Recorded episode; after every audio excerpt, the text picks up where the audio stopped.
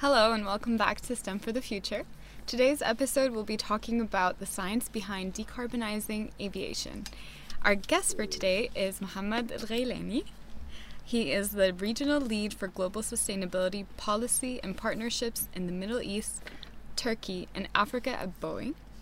He primarily focuses on decarbonizing aviation through implementing innovative technology, operational efficiency, advocacy for sustainable aviation fuel, and a beneficial policy environment and partnerships. He's the driving force and active contributor to the UN Climate Change Conference, the 28th Conference of Party, which is the COP28 that will be held in the UAE at the end of this year. On top of that, his role at Boeing, he is temporarily assigned to COP28's organizing committee. Mohamed's dedication, deep knowledge, and enthusiasm are truly inspiring, and I am very pleased to have a meaningful conversation with you today. Hello and welcome. Thank you for that introduction. Uh, yeah, it's great to be here. Uh, really excited about this. Um, yeah. I'm so excited to jump into it. But before we get into our episode, we're going to have a tiny fact bubble. Today, we're going to be talking about sustainable aviation fuels in Egypt, which is short for SAF. Did you know that Egypt has set the goal to increase the share of sustainable aviation fuels in its aviation mix to 5% by 2030, which is a joint venture in the Aswan Governorate, which is set to produce sustainable aviation fuel from agricultural waste, which is very interesting. So, international organizations, which include the International Civil Aviation organization, which is ICAO. ICAO. Okay. yes, Yeah. ICAO. yes, exactly. And the United Nations Development Program, which is the UNDP.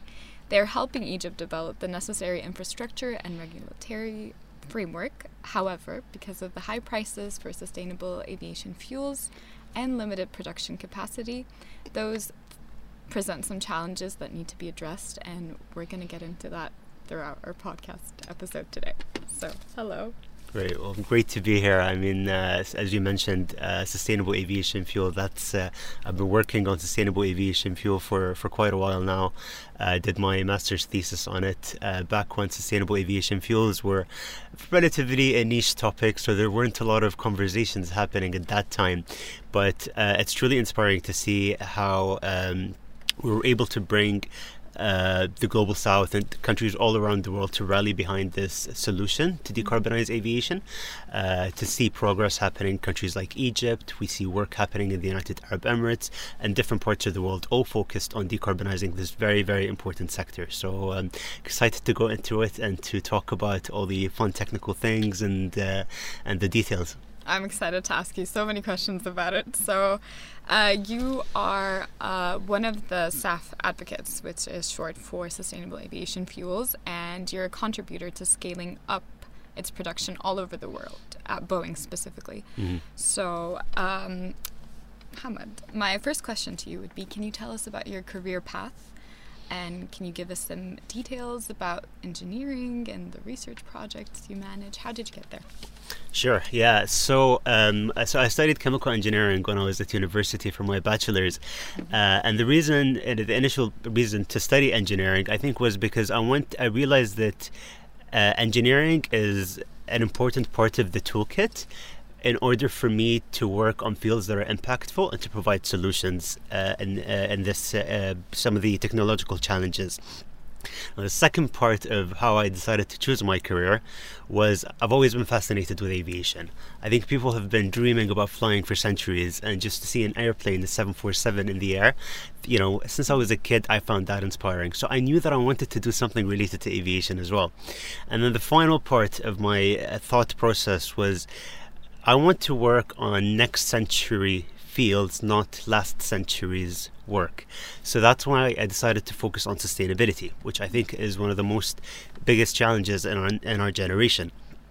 So uh, ultimately, uh, what I ended up working on was aviation sustainability, and then I did my master's on sustainable aviation fuels.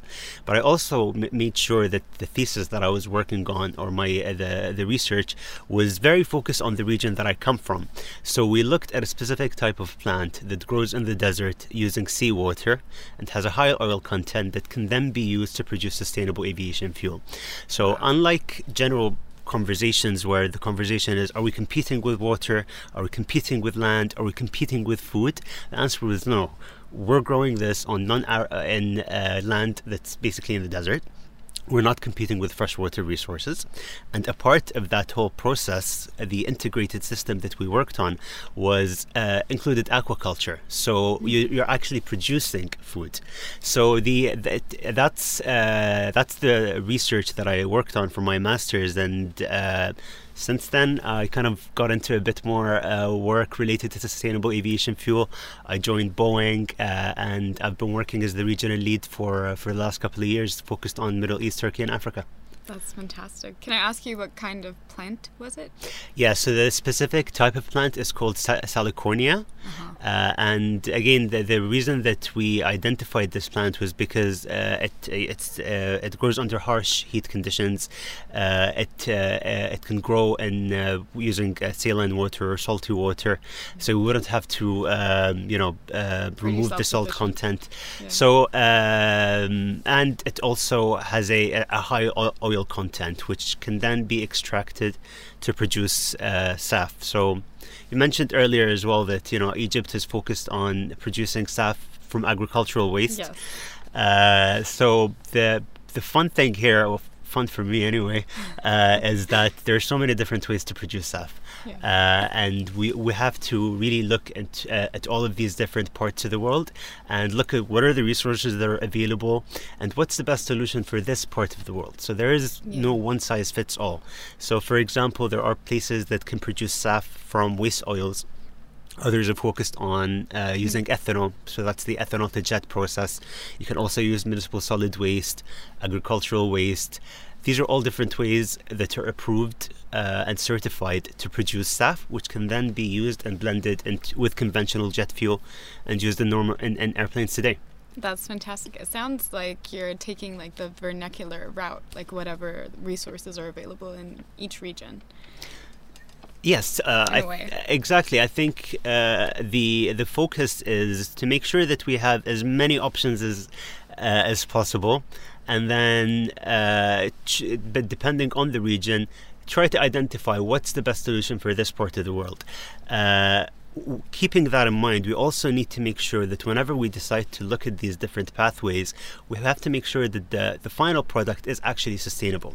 Mm-hmm. So we work with different uh, with uh, with different organizations such as the Roundtable for Sustainable Biomaterials to make sure that the feedstock that we're analyzing, the feedstock that we're looking at, is sustainable. Uh, we look at whether it competes with land, it competes with food, deforestation. There are so many different metrics. Yeah, um, holistically sustainable. That's really great. Exactly. So whenever we talk about SAF, there are two t- different types of sustainability uh, uh, certifications. You have your technical certification, mm-hmm. so that's making sure that the product that you're producing meets the requirements and the standards for mm-hmm. it to be used in a jet engine, and then you also have your sustainability certification. Mm-hmm. So so uh, th- bringing those together is, is one of the most important things. That's amazing. Okay, I know that you are seconded to the United Nations Climate Change Conference, the COP28. Uh, so, part of the organizing committee. So, can you tell us more about your role at COP28? Yeah, so um, I'm very fortunate to be on this temporary assignment now uh, with the uh, with the COP28 team. Uh, so I work on non-negotiated outcomes uh, with with the COP28 team, and our focus is really on how do we bring industry. Um, and then and industry as well as uh, intergovernmental organizations and other stakeholders to really drive solutions to decarbonize these sectors. Mm-hmm. So within the energy transition team, we have a pretty big portfolio. We're looking at renewable energy deployment. We're looking at uh, hydrogen and how that's going to play into the whole ecosystem. We're looking at how do we decarbonize the heavy emitting sectors, so steel, aluminum, cement we're also looking at how do we decarbonize aviation. So it's a uh, it's a very broad topic that we get to work on, uh, but it makes it interesting. Uh, now the the other thing that uh, uh, so it's not my first COP. Uh, I also have to say so. I was very very lucky to be part of the youth delegation for COP 21. So when we talk about Paris Agreement and the Paris Accord, I was there at Paris, which was a highlight. I have to admit. And then for COP 22, I was also there in in Marrakesh Uh, and I think that was uh, also a pivotal COP because we saw a lot of focus on uh, on Africa and bringing uh, the, the, the the global south uh, south into that conversation.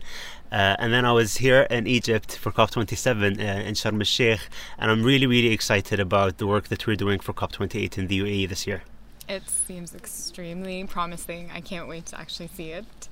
So, uh, could you give us some color about your previous experience with the UN Climate Change Conference of Parties? So, what did you do in the previous ones as well? Yeah, so I guess uh, I've, I've had you know I've been in the, I've been around the, uh, the, the conference of parties or the, or the UNFCCC framework for a while, but then each time was very unique in the way that uh, the, uh, that I was there. So again, you know, I was uh, the first time was uh, part of the youth delegation, and I think this is you know a key point here where um, I wouldn't have been doing this work today if I didn't have that opportunity to be part of the youth delegation back in 2015. So I got to start really early. Uh, which was uh, I, I, consider myself very lucky to have had that. Uh, and then at COP22, I was part of the nonprofit uh, community, so we were focused on energy poverty solutions. Uh, so again, a very different kind of dynamic. And then COP27, that's when I was working in the private sector uh, with with Boeing, and now COP28, you know, we're, we're, we're the host country, and we're we're really focused on having an inclusive COP. Mm-hmm bringing all uh, parties to the table, having consensus, and driving solutions. Let's focus on how can we really deliver on some of these uh, uh, targets that we've set? How can we accelerate decarbonization? What are the roadblocks when it comes to finance? What are the most important topics that we need to get solved? So uh, we can. I mean, it's uh, um, it's very exciting to be able to to see these negotiations take place and and to be part of that and from different shoes as well. You've been in all of them. Yeah, it's, uh, I still have a, a couple to more, a couple more to go, hopefully. But uh, again, I think each time uh, you get to learn more, uh, yeah. you get to see a different perspective. Uh, it keeps it interesting, so uh, I'm very happy about that. I'm so excited for you as well. So, um, another question. So, the global aviation industry uh, has agreed to achieve net zero emissions by 2050. So, in the meantime, aviation is one of the most challenging industries to decarbonize. How is Boeing approaching the net zero target? So I think uh, the aviation industry as a whole, by setting these net zero targets, really set the precedent and set uh, you know clear uh, goals in terms of where the aviation industry needs to go. So back in uh, 2000, uh, 2022, uh, the General Assembly at ICAO uh, convened and they agreed on the long term aspirational goals mm-hmm. to decarbonize by 2050. So that of course, is a big challenge. Uh, there is, uh, and it's it's um, it's a complex one as well. Uh, but a couple of things that I'd like to highlight uh, uh, also to get started, just to put everything into perspective. Uh, so, aviation is responsible for around two to three percent of, of, of global emissions. So, you know that's a significant part. It's it's important, but aviation also devel- delivers on a lot of benefits that uh, um, uh, the, you know whether it's connecting people, uh, connecting, uh, transporting goods. Trade, trade all yeah. of these things, generating tourism. These are all very big parts of, the, of, of aviation. So when we take a uh, you know look at the big picture and and you know take into account the emissions that are coming from the aviation industry. Mm-hmm and what are the solutions that we currently have right now? There is consensus that sustainable aviation fuel is going to be a big part of that solution. Mm-hmm. So, the first thing is we need to decarbonize the fuel. And that's where sustainable aviation fuel comes in. Now, the other things that, or the other levers that we're focused on is how do we burn less fuel? So, that's producing aircrafts that have better energy efficiency. Mm-hmm. So if you change, you know, if you um, uh, use a new version uh, or a new module of an aircraft, then your fuel fuel burn is lower. So uh, here, you know, we're talking about burning less fuel, and we're also talking about decarbonizing the fuel. In addition to that, I think working with regulators on optimizing efficiency or getting the most out of the, fu- the fuel that you have is a, a, a, an, an, important part of, of that equation as well. And then the final thing is future technology. So within future technology, that's when we talk about hydrogen aircrafts, electric aircrafts, urban air mobility, some of these solutions that will come into the market in the 2035 2040 time time time frame well work is work is ongoing but the challenge sometimes there is for these new products to be integrated into the market takes a takes a while. Yeah. So uh, usually airpla- airplanes, you know, they're operating for uh, ten years or so. Yeah. Uh, so when you're entering into the market, you expect that airplane to be uh, operating for uh, uh, for that amount of duration.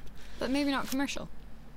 Uh, well, uh, not. Com- so I think there is a lot of different solutions that are emerging in terms of uh, future concepts such as you know what are the, some of the solutions that we can look at for these uh, city hops for example yeah. so short range flights uh, or uh, solutions for um, urban air mobility mm. electric vehicle takeoff and landing so boeing invested for example in wisk which is an autonomous uh, electric vehicle uh, and Boeing is working with with the FAA on setting the regulations on not just electric mobility but also these autonomous vehicles. So um, uh, I think uh, it's so flying cars, fine. flying cars w- without a pilot as well. so uh, I think you know if people are still a bit uh, on edge when they go into a, a, car and it has autonomous features. So we're yeah. trying to you know leapfrog and bring that autonomous technology into aviation and electric vehicles. That sounds wonderful, honestly. Well, I can't wait to be on one of them. So Me hopefully, yeah. Okay, you were talking about uh, SAF as an immediate solution that will help reduce emissions by up to 80%. percent mm-hmm. And it only contributes for two to three aviation in total. So, what exactly are SAFs and I, I SAFs in general? I know you've mentioned a couple of them, but how are they produced, for instance? Yeah. So sustainable aviation fuels uh, ultimately are chemically identical to a certain extent to petroleum based fuels. Mm-hmm. The only difference is that the reduction of the emissions comes from the life cycle of the fuel. So, for example, as these plants grow or as we produce this waste, mm-hmm. rather than it going to the landfill, we can take that and produce sustainable aviation fuels. So, the, the, the reduction of the emissions comes in the life cycle of the fuel. Uh, now, these SAFs can be blended with conventional jet fuel up to a 50% blend. But Boeing is also committed to make sure that all of their products are 100% SAF compatible by 2030. So what we're saying is, as the industry continues to grow and uh, improve production of uh, of these sustainable aviation fuels or raise the production. We're also doing our work at Boeing and making sure that the aircrafts that we produce today will be 100% SAF compatible for when that industry is uh, uh, is mature. Now, another fun part about SAF uh, is the way that hydrogen plays into SAF. Mm-hmm. So there is also a different pathway of where you can take hydrogen, combine it with carbon dioxide, whether it's captured from direct air or captured from source, uh, uh, for, for example, and with that, what you produce is synthetic fuels. And again, these synthetic fuels are chemically identical to petroleum based fuels. They're basically hydrocarbons. Yeah. You have your hydrogen, you have your carbon, you mix them together, you get hydrocarbons. So uh, it's uh, uh, ultimately the way that you get to these hydrocarbons. You have different options that you can uh, that you can take.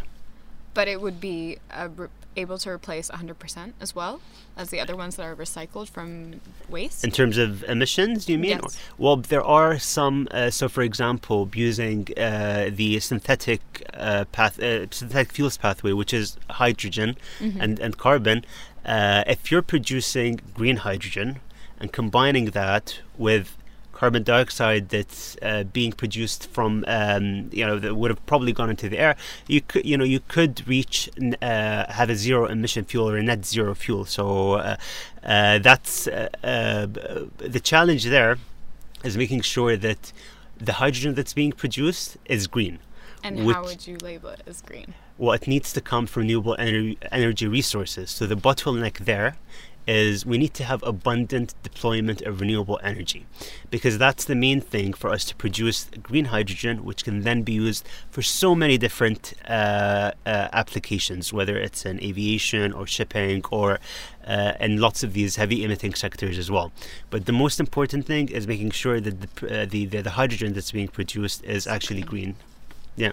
I really hope we get there fast because I feel like it's going to solve a lot of problems. There are so many colors of hydrogen. It's, it's a full rainbow. We have pink hydrogen, which comes from nuclear. There's blue hydrogen, which comes from methane.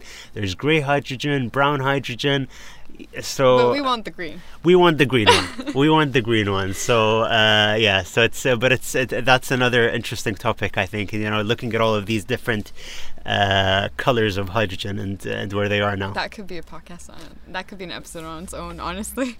yeah. So now I'm gonna ask you about: uh, Have you had any partnerships in terms of uh, SAFs in Egypt? So uh, we've uh, Boeing has been active uh, in Egypt since since the 1960s, so I think it's it's a long-standing relationship that exists between uh, Boeing and uh, and Egypt. Uh, we also delivered a flight with Egypt Air back in 2019, which was the longest SAF flight at that time. It was all the way from Seattle here to Cairo. Uh, so I, I, don't think a lot of people know that that you know Egypt yeah. Air has actually done quite a bit of work on SAF. So it's uh, it's exciting to see more momentum going into this. We also worked. Uh, so uh, Egypt Air was also uh, uh, had a flight during COP27 from Paris to Sharm el Sheikh that was powered that used SAF. Uh, so yeah, I mean, uh, and I think another important part of our collaboration with Egypt is uh, the announcement that we made at COP27 to focus on youth, to focus on STEM, to focus on education, because I think that's a very integral part of the whole equation. We need to have that fundamental knowledge integrated from from from an early time, so that we have uh, so that we can start work uh, working on these solutions and actually bringing them to life. Yeah, a good foundational level. Yeah. yeah. So, what's next for um, sustainability in aviation? What are the new technologies that Boeing are working on? Yeah, so th- uh, I think uh, uh, we've we've managed to make some good progress. I think uh, in terms of aviation sustainability, but the road ahead is uh, is going to be. Uh, it's not. It's not going to be an easy one. Let's let's say that. So, for example, I think one of the biggest challenges is enabling the right ecosystem to be able to uh, to to scale up SAF production. That's mm-hmm. going to be a very crucial part of decarbonizing aviation.